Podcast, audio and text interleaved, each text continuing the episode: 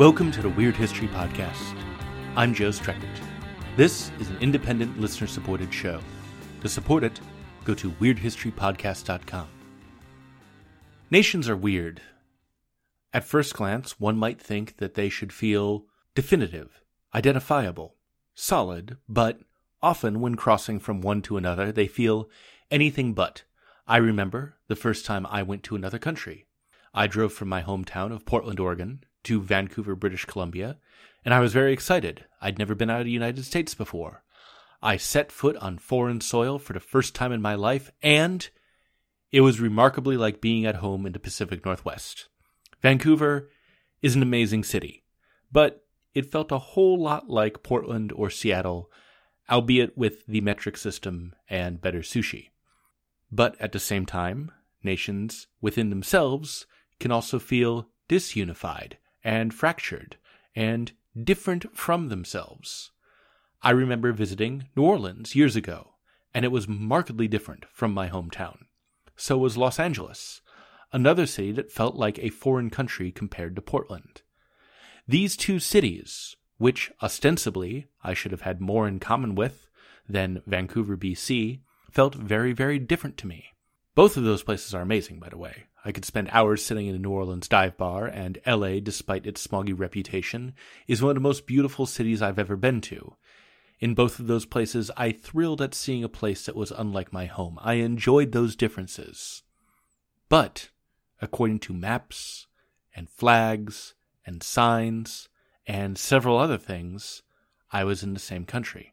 So, when you look at examples like that, national boundaries can feel arbitrary. Notions of differing regions being part of the same nations, and other neighboring regions being part of a different nation, and differing regions lumped together, that can feel very strange. And it gets even more complicated because, on an individual level, a person does not have just one point of identification. An individual person might feel different nationhoods, different identities within them. I am an American. I'm also an Oregonian. I'm also a Portlander. I am also a former Catholic. That's something that never really goes away from you. It's weird. Uh, and lots of folks in the Pacific Northwest refer to themselves as Cascadians. For a while, when I lived abroad, I was an American expat, which is a whole different thing. And all of these identities they can bleed into and out of each other, they can overlap, they can be present either in great or small amounts at different times and in different places. For the national identity to be at all a thing, it really requires a leap of imagination.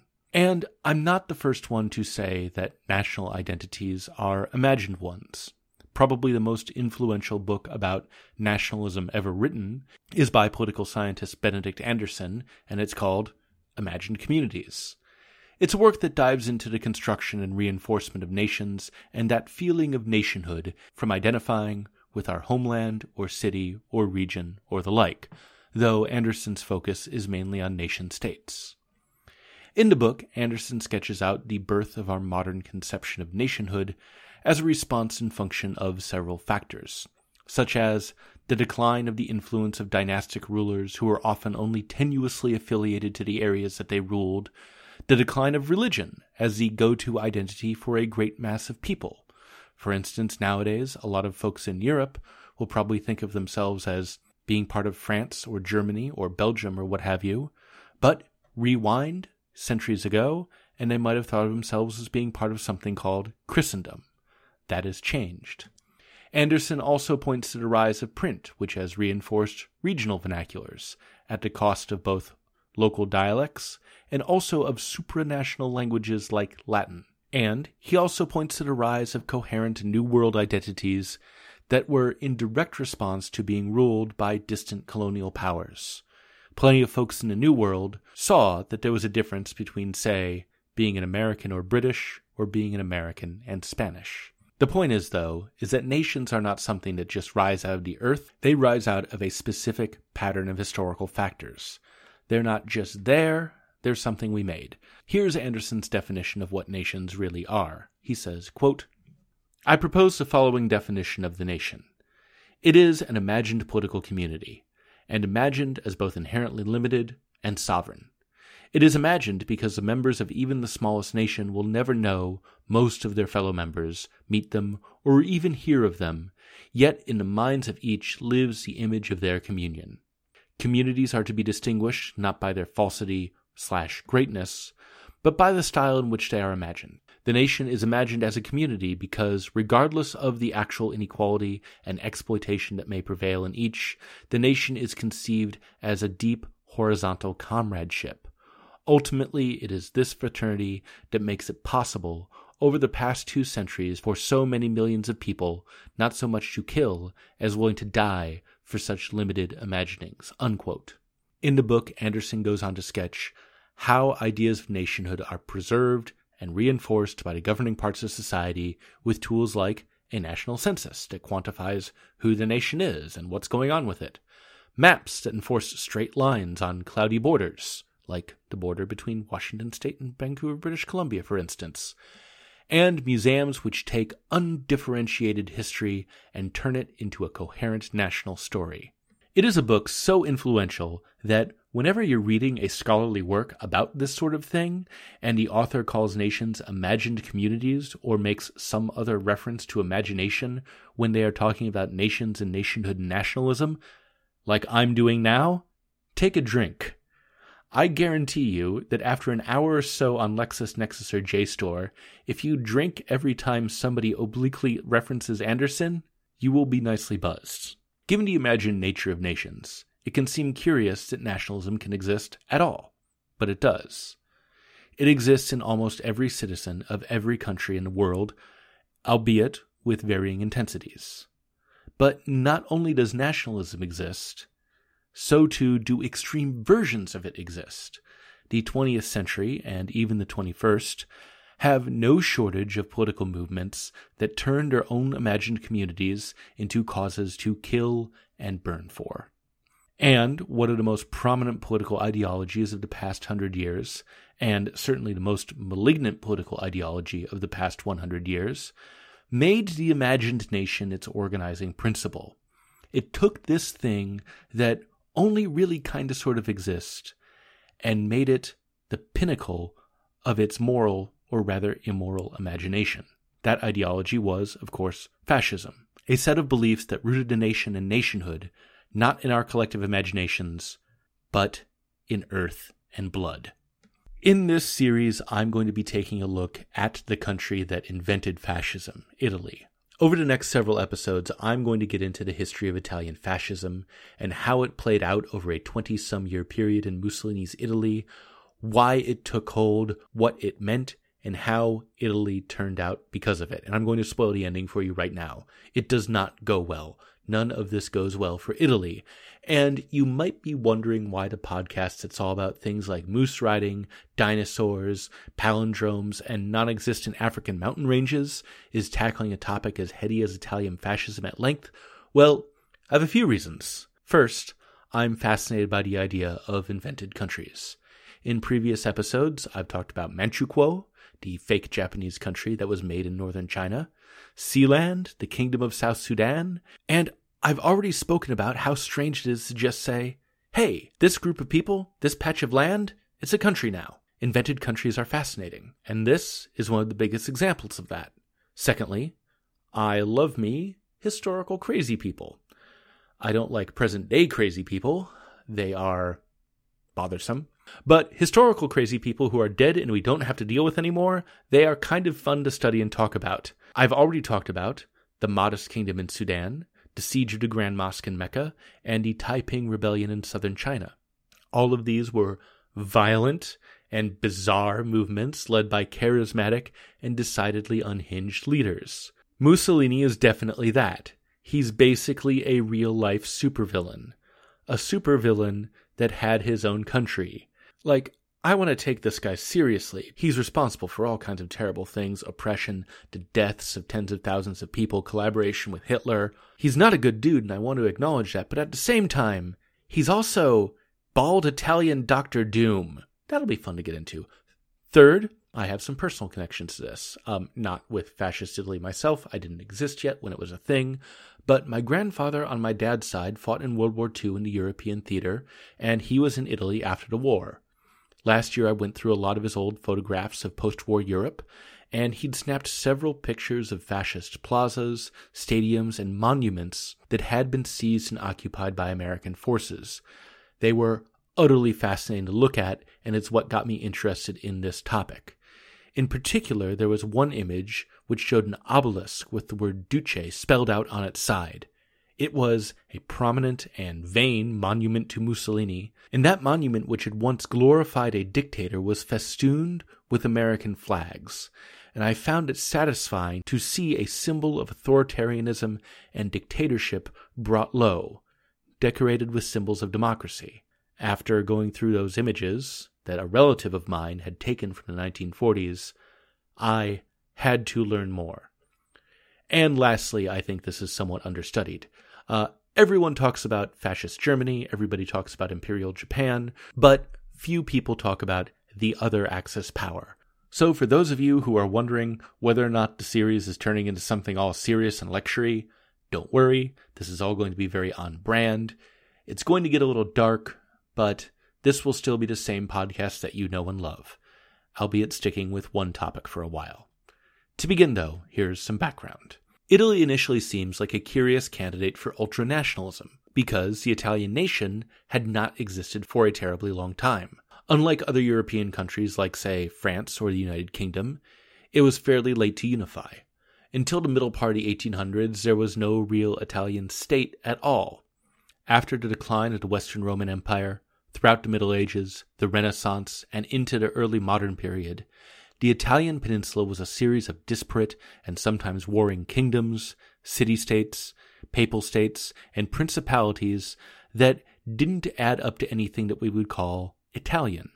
The term Italy did exist as a geographical designation, but it no more connoted nationhood than terms like Iberia or Patagonia or Central America do today we all understand those regions as having several nations within them, and that was the case with Italy. This is not to say that there wasn't the odd reference to the faint glimmer of Italianness in writers like Dante and Machiavelli, and later on, Italian nationalists would take those references when those older, more respected writers were talking about their region in general, and hold them up as proof of a historical primordial Italy, but for the most part, Italianness is best reflected in a riddle from Milan pre unification.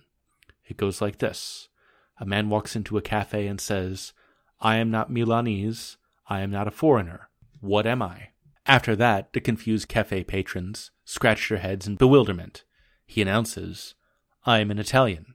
Even after reunification, though, some northerners would often speak of going down to Italy when they went down to the peninsula proper and that was after all of the regions, north and south, were flying under the same flag. And at this point, you might be thinking, what about language? Language is a unifying power. Couldn't Italy just be all the people that spoke Italian? But what we think of as a coherent, mutually understandable Italian language, well, that also didn't exist. Different regions spoke different dialects that were not necessarily understandable to their neighbors on the peninsula, and it might even be fair to call these dialects separate languages. The difference between a dialect and a language is, well, hard to pin down. There's the old saw that a language is just a dialect with an army. And this problem of various people on the Italian peninsula not necessarily being able to understand each other, that persisted into the 20th century. So we can't go looking to language as a unifying force either. The notion of Italy and Italianness didn't really exist until it was created, that is to say, imagined, in the middle 1800s during a period of unification now called the Risorgimento. Going into all of the details about the Risorgimento would take several podcast episodes on its own, so I'm going to condense a whole bunch of history down to this. Essentially, ruling interests in northern Italy combined their resources so that their particular region could be more competitive with neighboring powers such as France and Austria Hungary. At the same time, idealistic revolutionaries, such as Giuseppe Garibaldi, filled with zeal from the revolutions in France and Americas, expanded that to turn it into a full on war of unification for the entire peninsula, which, after all, would look a lot better on the map than just northern Italy unifying together. After 1870, the Italian peninsula was the newly minted Kingdom of Italy. Incidentally, here's a nice example of how nations can be sort of funny. Giuseppe Garibaldi, the unification leader, the guy who is lionized as the most Italian Italian to ever Italian, was born in Nice, which is now France. Aren't nations funny? Post 1870, Italy was suddenly a country, but compared to other powers in Europe, it was younger, poorer, and had less of an air of legitimacy about it. So, how can Italy go around to getting a seat at the table with the other great powers? Well, it lacked that essential accessory for European powers at the time colonies. Back in the late 1800s, you just weren't a real, respectable civilization unless you invaded another country, killed the people there, and took their stuff. In 1896, Italy tried to do exactly that. By then, most of Africa had been divided up by other European powers, much to the chagrin of actual Africans, and there were only a few places left for Italy to invade. There were places like Liberia, but that country was the creation of the United States, and invading there would have been awkward. There were also Eritrea, Somalia, and Ethiopia. Hey, Ethiopia. That was a big, long standing, well respected country that was just sitting there, being a sovereign state in Africa. How dare it? So, in a war that would make for a great movie about plucky underdogs, Ethiopia, under Menelik II, successfully repelled invading Italians in 1896. Italy was humiliated. No colonial power had ever been defeated so handily by an African armed force. Ethiopia remained sovereign, and Italy became the one country in Europe to be mocked for not being able to successfully invade and colonize an African country. Later on, Italy did successfully acquire Libya, Eritrea, and Somalia, but the defeat in Ethiopia will become important later after fascists seize power and look around for somewhere to invade. Also important to Italy's pre fascist history was World War I. Italy was technically on the winning side of World War I, but if you know anything about that conflict, you'll recall that it did not really leave anyone on any side brimming over with satisfaction about how the conflict went. As a member of the winning side, Italy did get some of the spoils of war when the Allies carved up Austria Hungary. There were a few odd bits of that former country whose citizens did speak Italian dialects, and those areas were indeed incorporated into the Kingdom of Italy. From a certain point of view, World War I could be viewed as the last war of Italian unification. You'd probably think that victory in war and new territory is precisely the thing that would please a given country's most militant and nationalistic forces.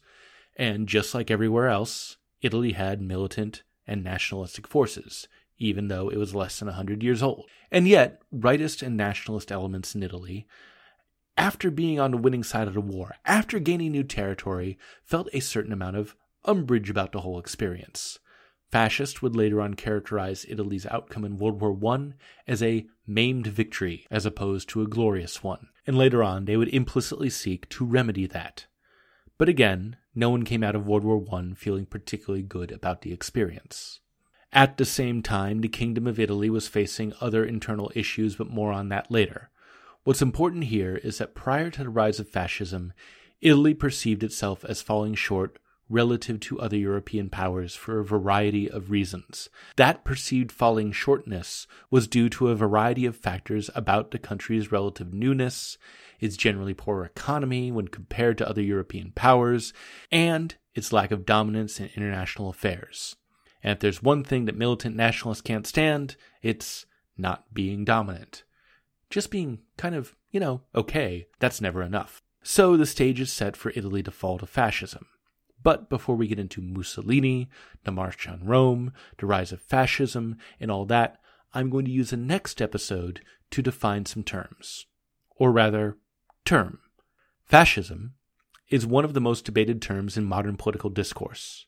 And next time on this show, I'm going to answer a deceptively complicated question. What is fascism anyway? I know that this is different. I know that doing a long form series is not like the other things that we've done on the podcast before, but this is something that I've wanted to do for a long time, particularly after I got off the radio. When I started doing my own thing on this podcast, I knew that I would have the time and the resources to do something that the radio station would never ever let me do. So I'm very excited to do this for the next probably more than half a dozen episodes or so. And I hope you'll stick with me. There's a lot here. As always, we are on iTunes. Uh, go to iTunes, give us ratings and reviews and all that. Also, share the show on social media. If you have friends who are into history, also friends who are into political science, which is going to be a lot of this next series, tell them about it. Put it on, you know, Instagram. That's a visual medium. This is audio. But, you know, put it on the Tumblr or whatever. Also, thank you very much to people who are sharing the podcast on social media Facebook, Twitter, Tumblr, the rest of it. I am on Facebook, facebook.com slash Weird History Podcast. I am on Twitter at Joe Streckert. Thank you all very much for listening. Talk to you next week. Bye.